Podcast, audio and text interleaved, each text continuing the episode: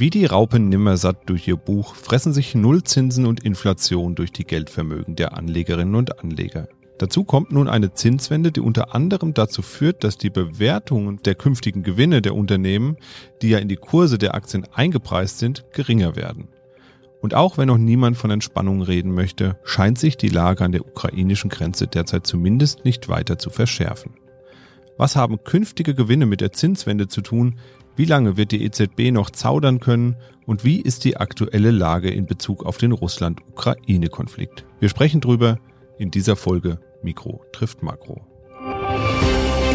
Mikro trifft Makro. Das Finanzmarktgespräch der DK Bank.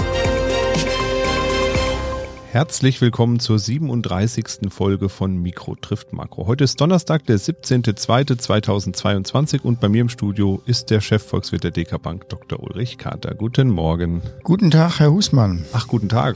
Sind Sie schon bei guten Tag? Ich bin noch bei guten Morgen heute. Ja, ich weiß nicht, wann Sie aufgestanden sind. Sehr früh heute, durch den Sturm früh geweckt worden, leider. Ja, am Dienstag haben wir uns ja auch schon hier kurzfristig im Studio eingefunden und recht intensiv über die aktuelle Lage an der ukrainisch-russischen Grenze ausgetauscht. Den Faden würde ich hier gerne nochmal zu Beginn aufgreifen. Wie ist denn die Lage aus heutiger Sicht? Hat sich was getan an der Lage durch die Statements von Putin und Scholz? Zumindest kam es ja nicht zu dieser befürchteten Invasion, die der US-Geheimdienst vorhergesagt hatte. Na, vor allen Dingen zeigt sich, welche aberwitzigen Haken äh, solche Krisen schlagen. Ähm, Gibt hier ein Entspannungszeichen, dann da eine neue Information über einen Truppenabzug und, und schon laufen die Märkte wieder in eine andere Richtung. Und das ist eben genau der Grund, warum man mit solchen Ereignissen eben nicht versuchen sollte, schnell Geld zu machen. Äh, für uns hat sich jetzt die Lage nicht, nicht fundamental geändert. Es gab durchaus Deeskalationsanzeichen gestern mit der Rücknahme von, von Soldaten und Gerät, aber ob das nun ähm, eine Verwirrungstaktik ist, ob das tatsächlich eine Deeskalation ist oder ob die Panzer einfach zum Reparieren zurück mussten, das weiß kein Mensch. Es gab eben auf der anderen Seite auch Eskalationssignale, wie eben die Aufforderung des Parlaments an Putin, äh, die östlichen Landesteile äh, als souverän anzuerkennen, äh, die östlichen Landesteile der Ukraine. Es gab auch weitere Gespräche. Also wie es ausgeht, weiß wahrscheinlich nur Putin selber. Zumindest äh, seine Vorstellungen müsste er zumindest kennen und wir, wir müssen, äh, wir müssen abwarten. Ja, hoffe mal, dass die Lage so bleibt und wir uns dann im Podcast hier nur mit den wirtschaftlichen und geldpolitischen Themen äh, rumschlagen müssen in nächster Zeit. Denn da gibt's ja auch so eine grundlegende Bewegung, die da nicht zu verachten ist. Allem voran würde ich mal mit dem Thema Inflation beginnen. Das treibt uns ja hier schon einige Zeit um mittlerweile die hohen Inflationsraten in den USA wurde nun für Januar auch bereits wieder Rekordwerte gemeldet. Und in dem Kontext wurde auch immer wieder von der sogenannten Kerninflationsrate gesprochen. Vielleicht erklären Sie uns erstmal, was steckt denn überhaupt dahinter und wofür braucht man das überhaupt? Bei der Inflation, wie bei allen anderen Wirtschaftsdaten ja auch, äh, darf man sich eben vor allen Dingen nicht von einzelnen Monatsdaten äh, leiten lassen ein kühler Tag im Sommer macht jetzt keinen Winter. Wenn man denken würde, dann ist Winter, wäre man auch schlecht beraten. Es geht überall ähm, bei allen Wirtschaftsreihen, Zeitreihen darum, den Trend äh, herauszufinden, herauszukristallisieren. Und bei der Inflation gibt es eben ein paar Komponenten. Das sind ja sehr, sehr viele Preisentwicklungen, die zu einer Zahl zusammengefasst werden. Da gibt es viele Komponenten, die sehr stark schwanken. Paradebeispiel ist der Ölpreis der geht eben stark nach oben, wie jetzt, und das ärgert dann die Leute immer. Das ist aber nicht, was man mit, mit Inflation bezeichnet, denn es gibt ja beim Öl auch regelmäßig Phasen, wo ähm, Rohöl und Benzin dann auch wieder äh, stark fallen im Preis. Man erinnert sich vielleicht nicht mehr so richtig, aber vor ähm, zwei Jahren war der Preis für ein Fass Rohöl bei 30 Dollar. Jetzt sind wir wieder bei über 90. Fast 100 hatten wir letztens sogar, ne? Es gab schon mal Phasen, Sie sagen es, wo wir auch schon äh, über 100 waren, aber dann auch, äh, irgendwann war der Preis auch mal bei 20 Dollar. Diese Schwankungen sind extrem, gehen aber nur recht kurze Zeit in eine Richtung, aber dann sehr stark, um dann wieder stark zu, zu ähm, wechseln, die, die Richtung. Äh, Wenn es runtergeht, das nehmen wir fast gar nicht wahr, weil wir das einfach so mitnehmen, so einbuchen. Naja, aber solche Phasen verzerren eben den allgemeinen Inflationstrend äh, sehr stark. Deswegen gibt es eben neben der, der, der Hauptinflationsrate, die ähm, im Englischen wird das genannt Headline Inflation, eben auch eine Kerninflationsrate und in der sollen alle besonders schwankende Der Fachausdruck ist da volatile Komponenten eben dann äh, rausgerechnet werden. Damit kann man dann den unterliegenden Inflationstrend eben besser interpretieren. Das äh, Konzept hat sicherlich auch seine Fallstricke. Man darf es nicht so machen wie die Notenbanken in den 70er Jahren. Da ist dieses Konzept äh, erfunden worden, weil eben dort die Ölpreise auf einmal so stark anfingen zu schwanken. Äh, damals hat man zwar ein bisschen übertrieben, da hat man also erstmal die Ölpreise rausgerechnet und äh, dann hat man gesagt, äh, dass es noch, noch eine ganze Reihe anderer Preise gibt, die ähm, auch stark schwanken, Nahrungsmittel beispielsweise. Und man hat dann immer mehr Komponenten aus dem Index rausgenommen, bis hinterher nichts mehr übrig blieb äh, und man feststellen musste, dass, dass man wirklich Inflation hatte. Also ähm, man muss bei, wie bei allen Wirtschaftsdaten immer wissen, was man da macht. Ähm, aber es ist schon sehr, sehr vorteilhaft, wenn man diese beiden Maße, also die gemeldete die wir auch jeden Monat äh, eben durch das Statistische Amt hier in Deutschland oder auch von Eurostat bekommen, die Inflationsrate sich anschaut. Aber für die Finanzmarktbeobachter oder wer ein bisschen tiefer einsteigen will, der schaut im zweiten Schritt, na, was macht denn die Kernrate, um hier wirklich ein bisschen mehr Informationen über den Trend zu haben. Und wir müssen sagen, die Kernrate ist zurzeit eben auch sehr hoch und da deswegen reagiert ja auch die FED eben. Genau, denn in den USA war diese Kerninflationsrate nämlich deutlich höher, als alle vermutet haben. Was ist denn der Treiber in der Inflation jetzt? Also das, das sind ja jetzt die echten Verbraucherpreise, wie man so schön immer sagt, oder? Die dann da drin liegen noch. Ja, alle haben sich zu wenig vorgestellt, was passiert, äh, wenn man so riesige Nachfrageprogramme wie in den Vereinigten Staaten äh, durchgeführt, zu Corona-Zeiten durchgeführt, wenn man diese riesigen Nachfrageprogramme auf einen doch beschränkten Sektor in der Volkswirtschaft, nämlich den güterwirtschaftlichen Sektor ergießt ähm, und damit eine Übernachfrage erzeugt. Dementsprechend steigen die Preise, auch die Kernrate in Amerika so stark aufgrund dieser Lieferengpässe im Güterbereich. Die Bottlenecks äh, bei der Produktion, beim Transport hat eben gerade diesen Sektor erfasst. Und das ist sehr, sehr stark in die Preise gegangen. Deswegen steigen die Preise auch im Güterbereich wirklich in der Breite und treiben damit auch die Kernrate hoch. Das Paradebeispiel waren immer der Auto Automarkt in den USA, wo also zunächst die, die, die Speicherchips knapp wurden, dann weniger Autos produziert wurden, die Nachfrage aber gerade im letzten Jahr extrem hoch war, weil die privaten Haushalte viel Geld hatten, die hatten Transfers erhalten, obwohl sie teilweise ja arbeitslos waren. 30 Millionen Jobs sind ja verloren gegangen in den USA zwischenzeitlich. Aber das hat den Konsumenten gar nicht gestört, weil er eben diese Mittel zur Verfügung hatte, ähm, hat den äh, Neuwagenmarkt leer gekauft. Äh, nachdem da nichts mehr zu holen war, äh, ging es dann auf die Gebrauchtwagen äh, über. Auch der Markt ist extrem angespannt gewesen und infolgedessen sind die Gebrauchtwarenpreise stark in die Höhe geschossen. Und äh, das ist nur ein Beispiel für das Geschehen in vielen Branchen. Und das ist auf der anderen Seite natürlich auch wieder die Chance äh, beim Blick in die Zukunft. Diese Preise werden dann auch wieder fallen, insbesondere wenn jetzt die Wirtschaft eben wieder vollständig geöffnet wird und sich ein Teil der Nachfrage auf die Dienstleistungen oder ein größerer Teil auf die Dienstleistungen wieder ergießen kann. Dann ist das ein Grund, warum eben diese Inflationsrate auch in Amerika und auch die Kernrate eben auch wieder zurückgehen. Die Frage ist halt nur, wie lange und was für Schäden sind eben bisher und auch noch in den kommenden Monaten zu erwarten für sie weitere Preisgestaltung. Schäden in dem Sinne, ob man sich an diese hohe Inflation gewöhnt und sie sich mehr oder weniger verselbstständigt. Das sind jetzt die großen Fragen. Und um das zu verhindern, ist eben die FED eingesprungen und die, auch die EZB ist jetzt dabei, ähm, hier Signale zu senden. In dem Kontext erreicht uns auch eine Hörerfrage, die das Thema Inflation in Verbindung mit dem Mindestlohn in Deutschland bringt. Dieser soll ja auf 12 Euro noch in 2022 steigen, beziehungsweise ich glaube, er liegt in einigen Branchen sogar bereits leicht drüber. Und die Frage war, inwiefern hierdurch nicht auch die Gefahr einer Lohnpreisspirale besteht. Das ist wieder so ein Wirtschaftsausdruck. Vielleicht müssen wir den erstmal klären und dann die Frage beantworten, ob da eine Gefahr drin liegt. Naja, Inflation bedeutet eben, dass es über viele, viele Jahre immer weiter nach oben geht mit den Preisen. Das heißt, wir brauchen immer wieder neue Nahrung für das Inflationsfeuer. Ähm, die, die, die Ölpreise müssten ja sprichwörtlich sich jedes Jahr verdoppeln, um eben aus dem Bereich äh, den, den Treibstoff für die Inflation aufrechtzuerhalten. Das ist jetzt unwahrscheinlich, dass die Treiber eben aus diesem Bereich kommen. Deswegen ist ein wichtiger Treiber eben die Lohnentwicklung. Die Inflation bedeutet im allerersten Schritt, dass das Einkommen der privaten Haushalte nicht mehr so viel wert ist, ja, weil man sich weniger Güter kaufen kann. wenn die privaten Haushalte äh, und ihre Interessensgruppen, das sind die Gewerkschaften, sagen, das lassen wir uns nicht bieten. Wir möchten diesen Einkommensverlust, Kaufkraftverlust wieder rausholen in den nächsten Tarifverhandlungen.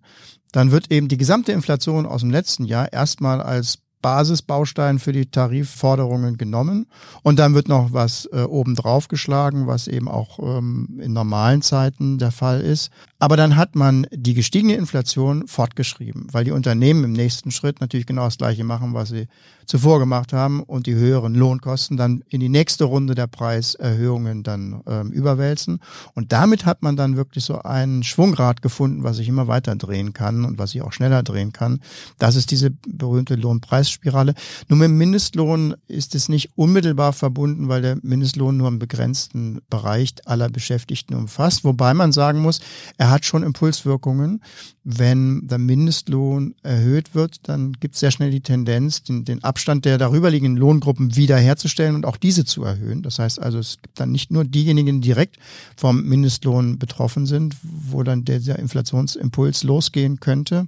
Allgemein starrt der gesamte Finanzmarkt eben jetzt darauf, wie die Tarifvertragsparteien diesen bisherigen Inflationsschub eben verarbeiten. Wir haben wichtige Verhandlungen in Deutschland in diesem Jahr, der öffentliche Dienst, die chemische Industrie, die Metallindustrie, die verhandeln alle große Bereiche der deutschen Wirtschaft. Und da ist eben wirklich die Frage, wie stark geht der bisherige Lohnschub schon ein? Oder erkennen die Gewerkschaften auch, dass diese Inflation sich nicht weiter beschleunigt, sondern eher wieder zurückgeht? Und man auch berücksichtigt, dass man in den Jahren vor dem Inflationsschub eigentlich sehr, sehr gute reale Zuwächse bei den Löhnen gehabt hat für eine lange Zeit. Und deswegen auch jetzt nicht unbedingt eins zu eins den jetzigen Kaufkraftverlust in die neuen Lohnverhandlungen mit einbezieht, sondern sich eher auf eine Strategie verlegt, dass man in den Folgejahren wieder versucht, die Reallöhne weiter zu steigern. Ja, und auf der anderen Seite sehen wir den Beginn der Zinswende. Die Nichtentscheidung der EZB kurz nach unserem Podcast am 2.2. hat ja auch deutliche Auswirkungen an den Märkten äh, gehabt, da man durch die weiterhin niedrigen Zinsen oder nicht vorhandenen Zinsen, muss man ja fast sagen, eine mangelnde Eindämmung der Inflation sieht. Warum zaudert die EZB denn mit ihrer Entscheidung zu sagen, ja, wir werden auch Zinsen erhöhen im Vergleich zur FED so lange? Wo liegen da die Unterschiede zwischen den zwei Instituten? Naja, da gibt's zwei Gründe, würde ich sagen. Einen kann die EZB beeinflussen, den anderen weniger. Also weniger beeinflussen kann sie natürlich die Datenlage. Es ist so, dass in den USA die Inflationsraten früher explodiert sind, bereits im letzten Jahr. Es hat äh, in Amerika auch sehr schnell Zweitrundeneffekte gegeben, also starke Lohnsteigerungen. Da ist das Lohngeschehen nicht so sehr von Tarifabschlüssen ähm, gekennzeichnet. Äh, so ein Tarif läuft ja ein Jahr, zwei Jahre häufig ähm, mittlerweile. Und deswegen ist das äh, die, die Reaktion bei den Löhnen hierzulande etwas träger als in den Vereinigten Staaten. Da haben wir das äh, eben schon, diese, diese Lohngefahren eben schon gesehen. In den USA ist auch das Thema Mieten ähm, aufgrund der stark gestiegenen Häuserpreise ein Thema. Also das sind schon Warnsignale für die FED, die hier nicht der Fall waren, nicht in dem Umfang. Deswegen hat das Thema in den USA eine höhere Brisanz äh, als hier. Mittlerweile muss man sagen, ist die Brisanz aber auch hier gestiegen und zwar insbesondere auch mit den jüngsten Daten, die wir jetzt auch gerade im Januar erst bekommen haben. Auch hier steigen jetzt die Befürchtungen, dass nach Corona eben zu wenig Arbeitskräfte wieder an den Arbeitsmarkt zurückkehren, dass es daraufhin eben dann doch stärkere Lohnsteigerungen geben können, könnte und dass dann die Unternehmen das weiterwälzen können. Und dann kommen wir zu dem Punkt, ähm, den die EZB dann schon verbessern kann, insbesondere in der Kommunikation. Es ist das Recht oder sogar auch die Pflicht eines jeden Zentralbankrates, äh, seine Meinung zur notwendigen Geldpolitik äh, zu ändern, wenn die Daten sich ändern. Das ist, äh, ist ganz klar. Das muss er aber sauber an die Märkte kommunizieren und sauberer als das jetzt hier geschehen ist, insbesondere bei der letzten Sitzung. Da war im veröffentlichten Statement oder im Beschluss was ja als Presseinformation dann rausgeht des Zentralbankrates, stand mehr oder weniger das gleiche drin wie im Vormonat, also unveränderte Zinspolitik, sehr, sehr äh, expansiv. Die Präsidentin hat aber dann in der anschließenden Pressekonferenz sich von, von Journalisten mehr oder weniger vage Andeutungen über eine komplette Revision der Geldpolitik im März äh, aus der Nase ziehen lassen. Das ist also sehr unglücklich gelaufen und hat eben die Märkte verunsichert und dementsprechend stark war ja auch die Reaktion an den Aktien- und äh, Anleihenmärkten nach der Februar-EZB-Sitzung, hat sich ein bisschen beruhigt und jetzt warten wir eben auf die März-Sitzung, die dann eben eine Neuausrichtung der europäischen Geldpolitik bringen wird. Ja, die amerikanische Notenbank, die scheint zumindest wild entschlossen zu sein, mit Zinserhöhungen um sich zu schießen. Und das belastet ja vor allem die Firmen stark, deren Kursfantasie auch von den zukünftigen Gewinnen lebt. Also wir reden hier vor allem von Technologiefirmen beispielsweise, ähm, deren Gewinne vielleicht noch stark in der Zukunft liegen. Und da kommt es zu sogenannten Bewertungsabschlägen. Das klingt auch schon wieder sehr dramatisch, aber eigentlich bedeutet es ja nur, dass die Gewinne mit einem Zinssatz, der jetzt eben nicht mehr null ist oder etwas höher liegt, ähm, anders abgezinst werden und sonst ist eigentlich ja gar nichts passiert. Das heißt also, man bewertet die zukünftigen Gewinne etwas anders, aber das Geschäftsmodell dieser Unternehmen ist ja davon überhaupt nicht betroffen. Ja, darin liegt die Bedeutung des Zinses für Aktienmärkte und alle Vermögensgegenstände. Die Bewertung eines Unternehmens, also der heutige Wert des Vermögensgegenstandes Aktie, die bemisst sich erstmal an den Erträgen, die man sich erwartet von dieser Aktie oder auch bei, bei Zinszahlungen, bei einer Anleihe von Zinszahlungen oder bei Immobilien von, von Mietzahlungen. Also erstmal, wie hoch wird das sein? In der Zukunft. Das hängt sehr stark von der Konjunktur ab und vom Wachstum der, der Weltwirtschaft, was eben an wirklichen Zahlungen in der Zukunft zu erwarten ist. Das ist das eine. Aber bei der Bewertung, wie viel diese Zahlungsströme heute wert sind, spielt eben das heutige oder auch das erwartete Zinsniveau eine große Rolle, denn diese zukünftigen Zahlungsströme werden eben abgezinst. Und das heißt, bei hohen Zinsen sind sie heute weniger wert, weil die Abzinsung dann eben weiter nach äh, den, den heutigen Wert weiter nach unten drückt, als bei einem niedrigen Zinssatz. Und zusätzlich muss man sagen, hatten die Vermögenspreise ja auch noch eine andere Unterstützung in den vergangenen Quartalen eben durch die Nachfrage der Zentralbanken nach, nach Anleihen. Das war ein zusätzlicher Push für alle Vermögensgegenstände. Denn die Anleihe als Anlageinstrument ist dadurch für viele Marktteilnehmer ausgefallen, weil eben die Notenbank alles weggekauft hat und deren, die, die Verzinsung eben so niedrig gefallen ist. Und daraufhin sind eben andere Wertpapiere oder Vermögensgegenstände mehr gekauft worden. Und diese Nachfrage der Zentralbanken fällt jetzt auch weg und dadurch gibt sich tendenziell dann auch ein Druck auf alle Wertpapier- und, und Vermögensgegenstände. Und noch ein spannender Ausdruck, der einen in diesem Kontext vielleicht öfter über den Weg laufen könnte, ist die sogenannte Branchen- oder Sektorrotation, die sich eben entsprechend auch in den Kursen niederschlagen kann. Was steckt denn da jetzt wieder dahinter? Ja, je mehr Gewinne von einer Anlage auf die Zukunft fällt, also je mehr vermutete Gewinne bei einem Investment dabei sind, gegenüber den jetzt schon bekannten Gewinnen aus einem, aus einem Geschäftsverlauf, der jetzt schon vorliegt, umso stärker schlägt sich eben diese Rolle des Zinses dann bei der Abdiskontierung nieder. Und das ist insbesondere ja bei den Technologieunternehmen so. Da liegen die meisten Gewinne in der Zukunft, weil das Geschäftsmodell sich ja gerade bildet. Und ähm, hier ist eben die Rolle dieser Abdiskontierung am größten. Und deswegen sind ja auch da die Kurskorrekturen bisher am stärksten gewesen. Also äh, von ähm, PayPal bis zu Netflix sind ja Halbierungen des Kursniveaus ähm, äh, vorgekommen. Ja, diese ursprünglichen Kursniveaus, die werden auch dann nur von den Unternehmen wieder erreicht werden, wo sich dann die Hoffnungen auf diese Gewinne in der Zukunft auch tatsächlich manifestieren. Denn es gibt ja bei vielen Geschäften auch, Geschäftsmodellen auch ein Risiko, dass äh, diese Erwartungen auch gar nicht äh, erfüllt werden. Ähm, Startups zum Beispiel haben es auch schwerer jetzt. Das ähm, ist auch klar, wenn die Notenbanken nicht mehr gratis und in beliebiger Höhe Geld bereitstellen, dann nimmt auch die Risikobereitschaft der Investoren ab. Also hier spielen viele Faktoren ineinander, dass äh, bestimmte Formen und Arten von ähm, Aktien jetzt weniger in dieser Phase beliebt sind.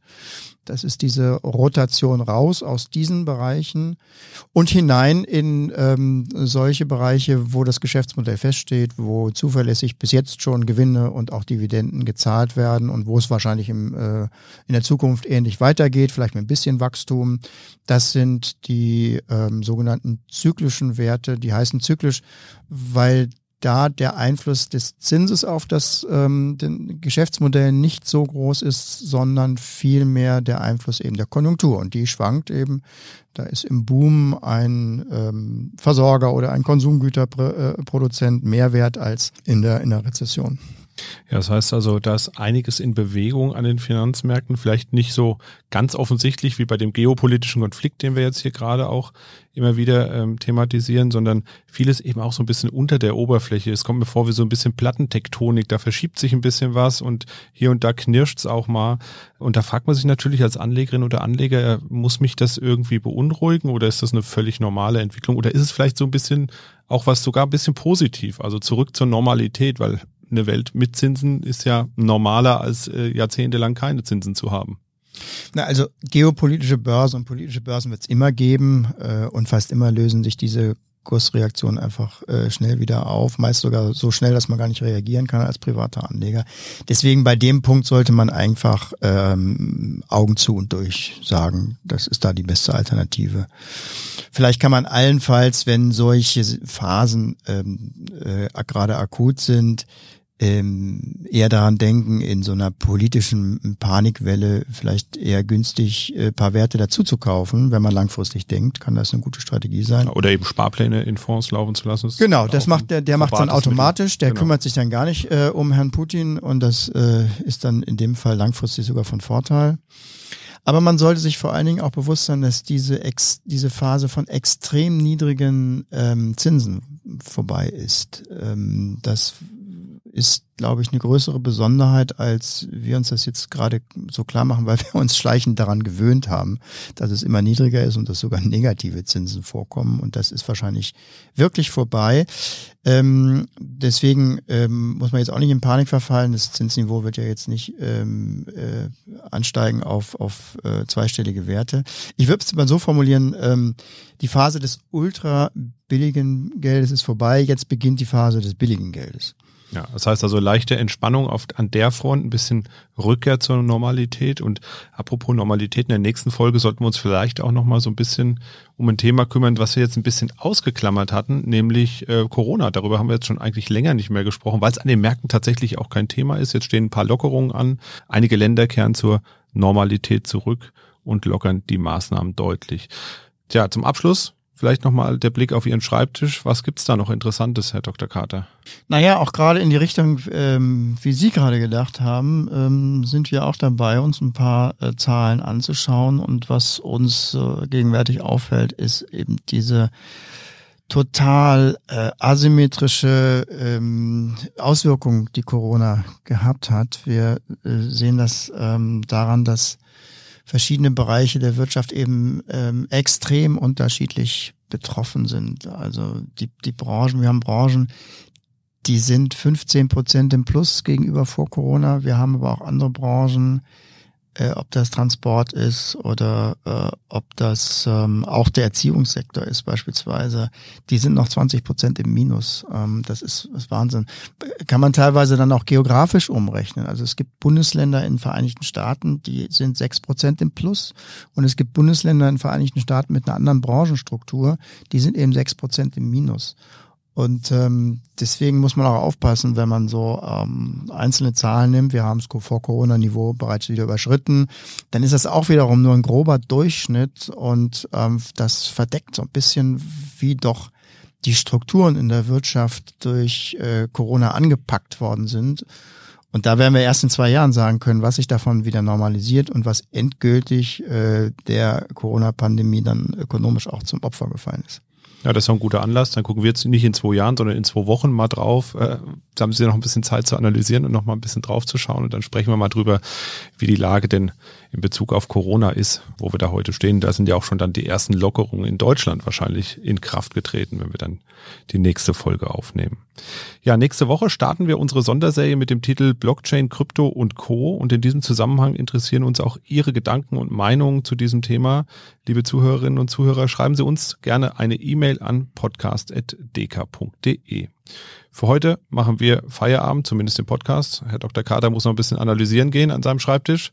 Und wir wünschen Ihnen ein schönes Wochenende. Machen Sie es gut und bis bald. Tschüss. Mikro trifft Makro ist ein Podcast der DK Bank. Weitere Informationen zur DK Bank finden Sie unter www.dk.de-dk-gruppe.